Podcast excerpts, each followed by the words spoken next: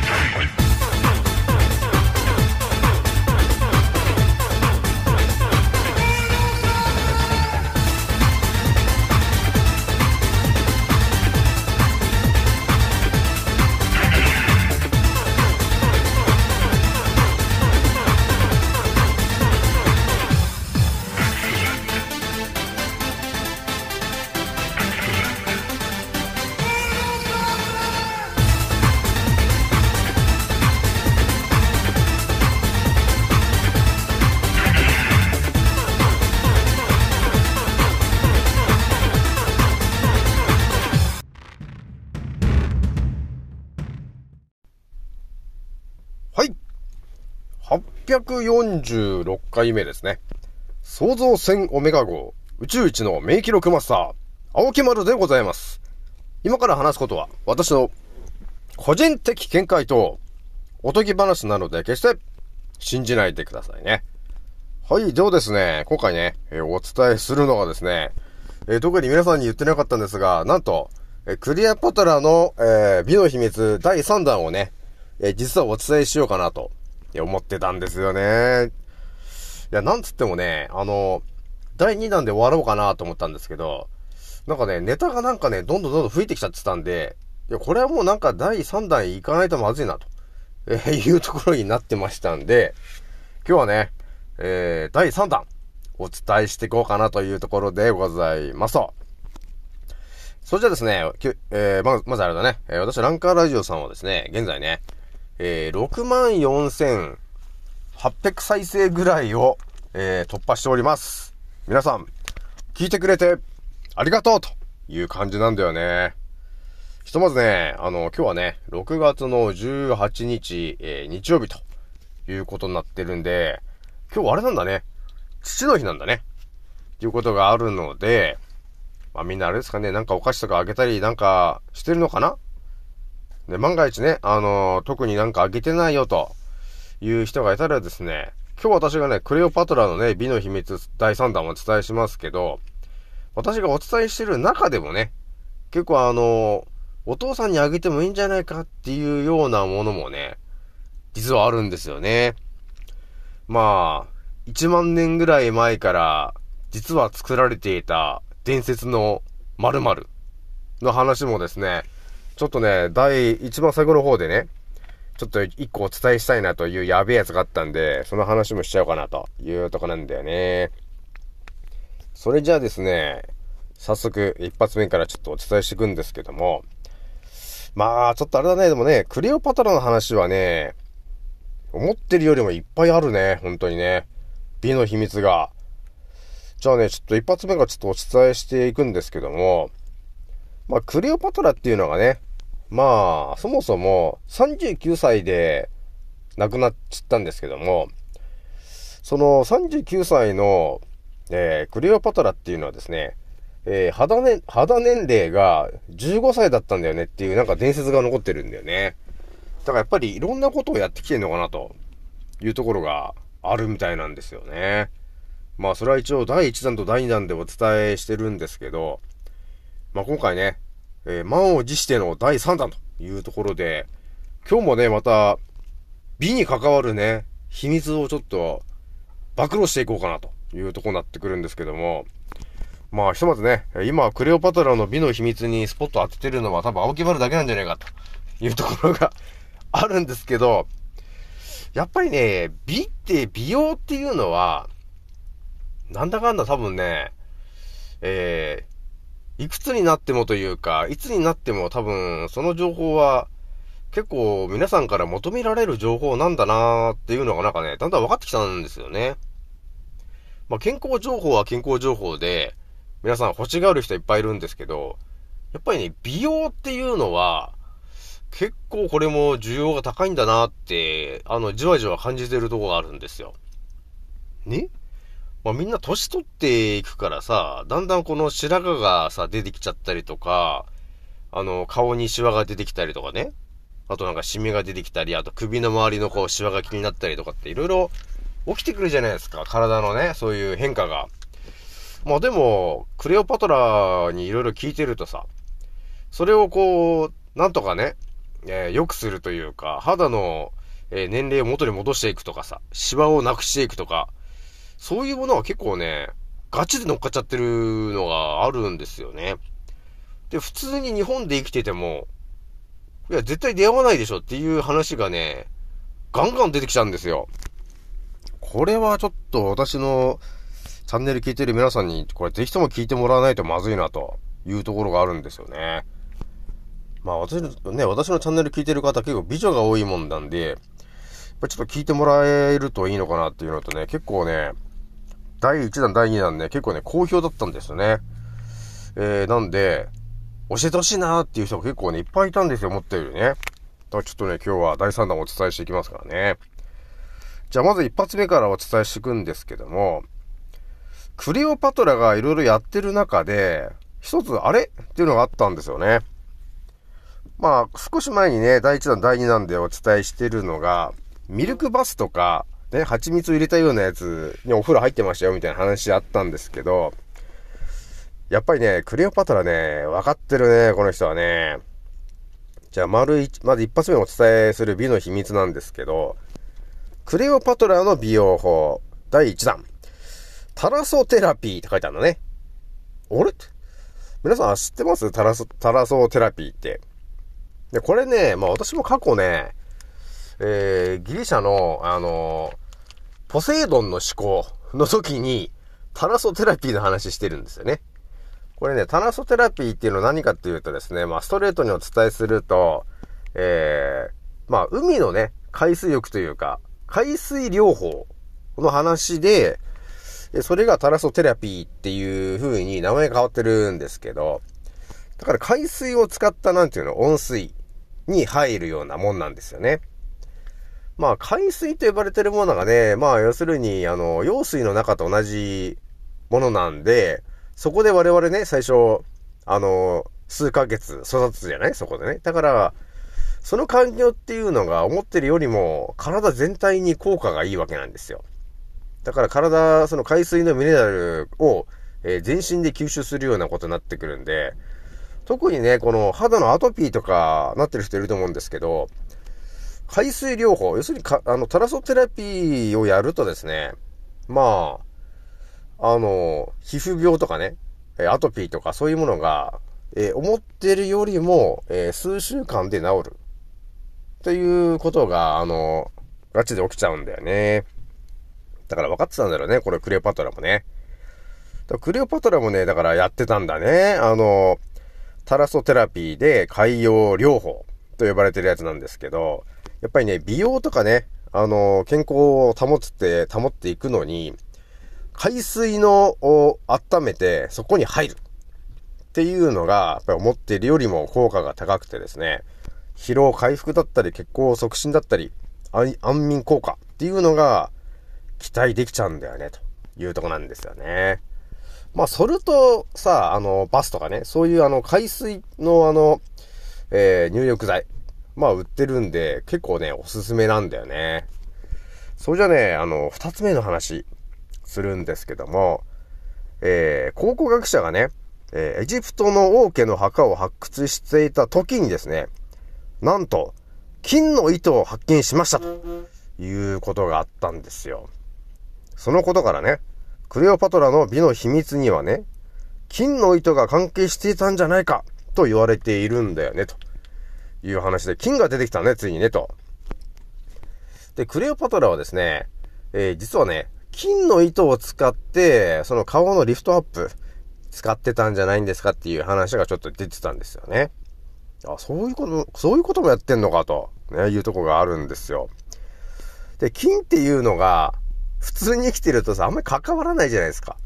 関わらないんですけど、金っていうのがね、実はね、あの、肌の免疫力だったり、それを活性化させるのに、ヒアルロン酸とかコラーゲン、エラスチンとかって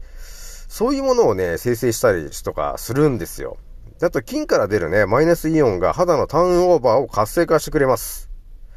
というような話まで出てくるから、思っているよりも、菌っていうのが、あれ結構重要なんだなっていうのがこう見えてくるんですよね。で、さらにここでもう一つお伝えしていくのがですね、えー、教員ジャーナリストの小木ママさんいると思うんですけど、小木ママさんがなんとですね、えー、金箔パックと呼ばれてるものを、なんかよくやってるらしいんですよ。わかりますか皆さん？金箔で、なんていうの？顔のパックってやつなんですけど、これがですね、あの、思ってるよりもいいらしくてですね、えー、クレオパトラもやってたらしいんですよ。クレオパトラすごいんで、全身パックを金を使ってやってたということなんですよ。だから全身に金箔を使って、えー、全身パックやってたよという話が出てるんで、やべえなってそんなことやってたのっていうのはね、分かったんですよね。まあ、金っていうのはね、いろいろあるんですけど、金がもたらすという、まあ、美容効果をもう少し、もう少しね、お伝えしていくとですね、えー、私たちの体にはね、えー、生体電流というごく微弱な電流が流れていて、その活動電位は老化とともに低下してしまうんだよね、と。そのため細胞はしっかりと栄養を取り込めず、細胞分裂を活発に行うことができなくなっていくんだよね。なので、我々は、年を取っていっちゃう。垂れていっちゃう。なんでって言ったらその電気の力が弱くなっちゃうからっていうことを言ってんですよね。ああ、そういうこともあるんだなっていうのがちょっとあるんですよ。そのために細胞はしっかりと栄養を取り込めず、で、あということになってるんで、とりあえず菌はね、えー、永遠にマイナスイオンを発するミネラルなんだよねっていうことを言ってるんですよ。これ結構重要な話なんですよね。えー、菌は永遠にマイナスイオンを発するミネラルなんだよね。これ結構重要な話で。まあ、あのー、我々ね、あの、マイナスイオンだって聞くとさ、あのー、滝壺とか、ね、そういうとこ行くと思うんですけど、まあ、まあ、体がね、プラスになっていくと、あのー、帯電しやすくなってきて、静電気を帯びやすくなるんですよ。だから、静電気がよく出る人っていうのは、体がプラスに傾いちゃってる人なんで、ちょっと電気の流れが悪くなってる人なんですよ。なので、そういう人がね、マイナスイオンがたくさん出てるような滝とかね、えー、川とか海とか、そういうところに大自然がいっぱいなところに行くと、マイナスイオンをたくさん浴びることができるから、イコール、電気の流れがマイナスイオンをたくさん浴びることによって、マイナスとプラスが一致して、ストーンと流れるっていう、そういうからくりなんだよね、っていうことなんですよね。なので、えー、金の顔パック。これはとんでもない効果があるよ、というところなんですよね。まあ私もちらっと調べたんですけど、2000円から3000円ぐらいするよね。あの、金箔の顔パックのその値段を調べたんですけど、結構するんだなっていうのがちょっとね、あったんですよね。まあでもね、りょ、あの、クレオパトラもやってるんで、まあ、まあ、間違いなく効果あるんだよな、というところはちょっとね、見えてきちゃってんだよね。それじゃあですね、ちょっと二つ目の話なんですけども、クレオパトラはですね、えー、オリーブオイルを、えー、取り入れていましたということも書いてありましたね。まあ、これはなんかありそうな感じだよなっていうところがあるんだけど、一応皆さんにお伝えしていこうかなというところでございますと。まあ、なので、オリーブオイルを体に塗っていましたよ、ということになってますと。オリーブオイルに含まれておりますビタミン E の抗酸化作用によって、えお肌にも、え、お通じにも整える効果もあるよと。だから便秘が治ったりするんだよね。オリーブオイルを塗って食ってるだけでね。えということがあるよと。で、えー、三つ目。えー、クレオパトラの美容法。えクレオパトラはですね、えー、水を飲まなかったと。いう話があって、え？ってなると思うんですよ。じゃあ、クレオパトラ一体何を飲んでいたんですか？という話になるんですけど、クレオパトラはですね、なんと、ワインを飲んでたんだね。水のように。うん。水を飲むかのように、あの人はワインを、えー、飲んでいたんだよね、という話が出てるんですよ。ね、昔はワインを水の代わりに飲まれていたと言われています。って書いてる通りですね。あの人はですね、ワインを飲んでいましたと。いうことになってて、ワインに含まれるポリフェノールは老化防止に効果的。ワインは、えー、コンビニでも手に、簡単に手に入ることができるので、比較的簡単な美容法なんだよね、と。いうことになってるんで、いつもね、なんかビールとか飲んでる方がいたらですね、それをね、えー、ワインに、晩酌に飲むやつをワインに変えてしまうと。いうことになると、ちょっと老化が遅くなるよと。いうことがあるんで、いいことですよね、と。いうことになってんですよね。じゃあ次行きますね。クレオパトラの美容法。えー、バラの香油。これもなんかちょっと、ありそうな話ですよね、という話なんですよね。クレオパトラはね、と、バラの香油も美容法に取り入れたそうなんだよね、と。バラにはリラックス効果やホルモンバランスを整える効果がありますと。バラは興奮を抑える効果があり、その効果はラベンダーの数倍とも言われているほどなんだよねと。バラを用いた美容方法は多岐にわたり、香りを、香りを嗅ぐ方法や、化粧品、スキンケアなどがあり、香水として使われていることもあるんだよねと。いうこともあるんですよ。だからやべえ話だよなというとこがあるんですけど、まあネットとかでさ、いろいろ皆さん調べていったときに、あのー、知ってる人は知ってると思うんですけど、この世界にはですね、その、バラを濃縮したエクスみたいなものが売ってるんだけど、私はね、それをの値段を見てびっくりしたんですよね。それが多分ね、本当にいいバラの、その濃縮したエキスみたいなやつがあるんですよ。それがね、100g なのか 200g かぐらいなんだけどね。そんぐらいの量しか入ってないのに、100万とかするのがある、あるんですよ。バラのエキスで。そんなすんのっていうぐらいのがちょっとあったんだけど、まあこれはもうさっきもお伝えした通り、もうバラにはねと、リラックス効果やホルモンバランスを整える効果があってと。これが結構ね、貴族の人たちとかでは結構大人気みたいなんですよね。だから、100万とかでも買うんだよね。だからデヴィ夫人とかも買うよね。ポンとね。っていう感じがあるらしいんだよね。だからやべえ話だなと思ったんだけど、バラってね、そもそもね、育てるのがね、大変なんだよね。バラってね。だからバラからそのエキスを取るっていうのは結構大変だったみたいなんですよ。なので、その大変っていうのがやっぱり値段に出ちゃってるんでね。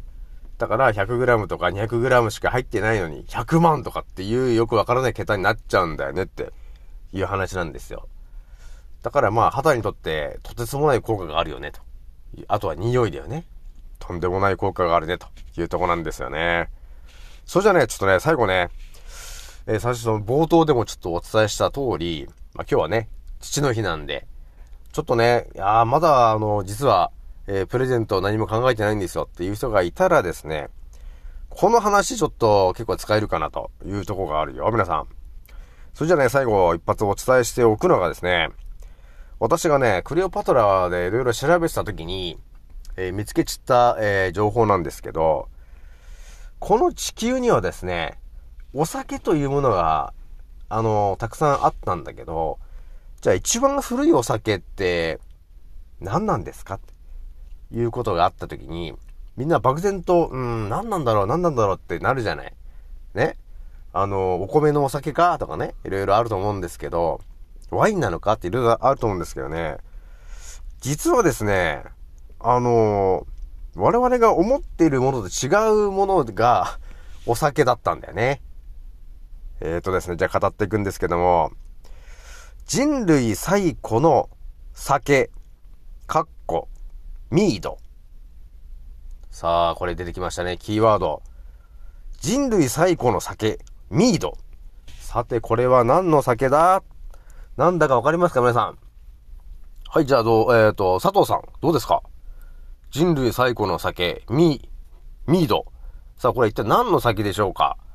わかりますか？えー、じゃあ次、斉藤さん、どうですか？えー、あと、岡野さん、どうですか？わかりますか？えー、っていう感じで、なんとなく声、あの、問いかけては見てるんですけど、あやっぱりみんなわかんないか。やっぱそうだよね。えーとですね、このお酒はですね、なんと、あの、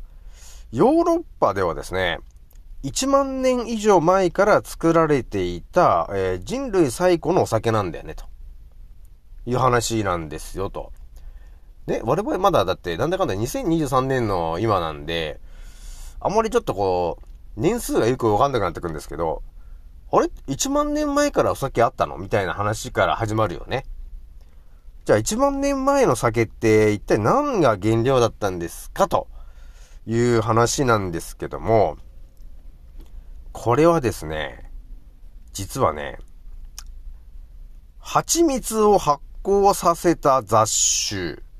なんだよね、という話なんですよ。ね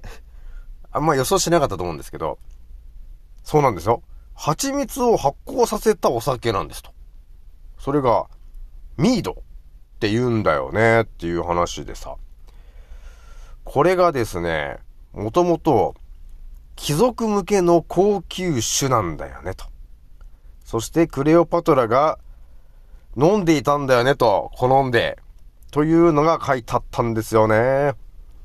で、このミードって呼ばれてるものをですね、日本で探すと、実は、あのですね、日本の菊水酒造さんがですね、実はね、シークレット・オブ・クレオパトラっていう、蜂蜜を発酵させたお酒を、実は作ってたんだね。作っていました。なんで、あの皆さん、興味があったら、ちょっと手出してもらえるといいかなというところなんだけど、これね、値段がね、なんかすごい高いかっていうイメージがあると思うんですけど、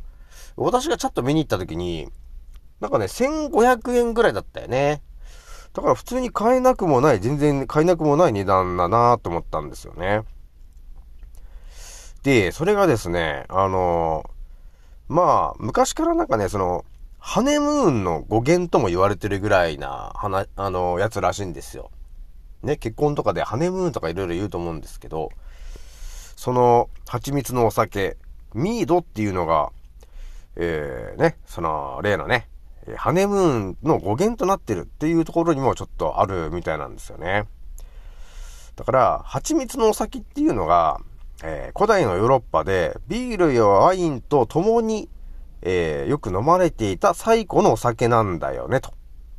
で、さらに貴重なお酒として、新郎新婦によく飲まれていたんだよね、ということも書いてるんですよね。で、このお酒にはですね、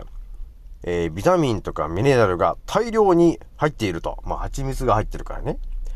えー、なので、古代エジプトではですね、クレオパトラも美容と健康のために飲んでいたんだよね、と蜂蜜100%のお酒でございます。ということなんですよね。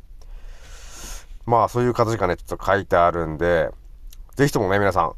興味があったら、えー、蜂蜜のお酒と、ね。まあ、名前ね、えっ、ー、と、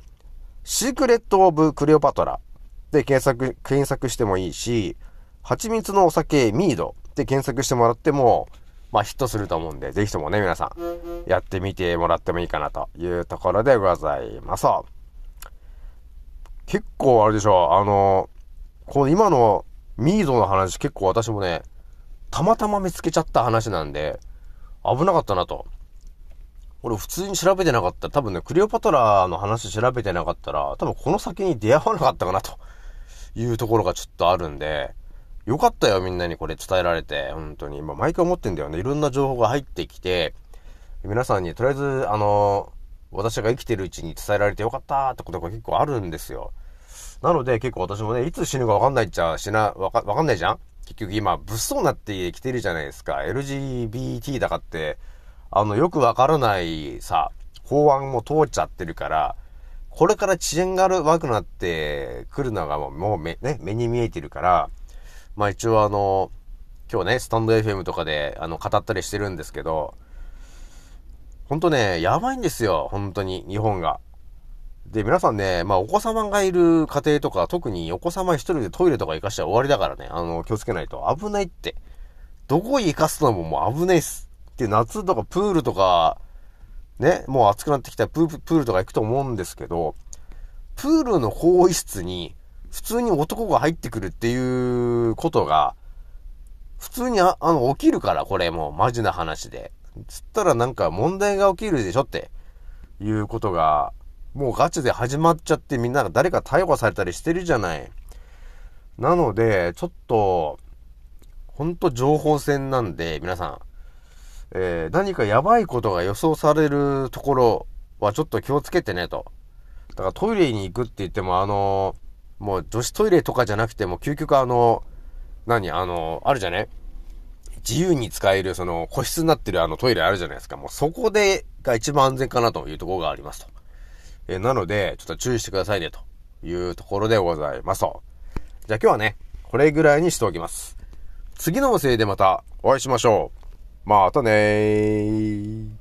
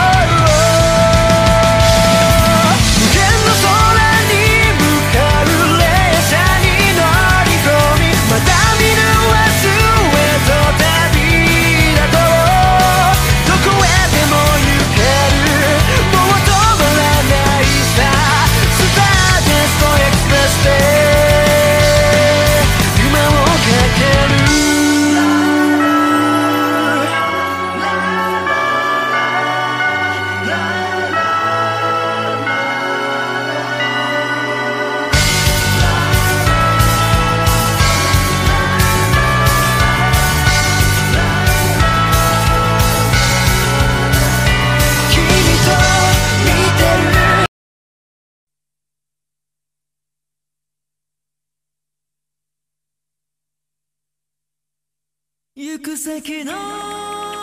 い風に吹かれゆらりゆらりとさすらいながら誰も知らない旅路の果てに描く明日は蜃気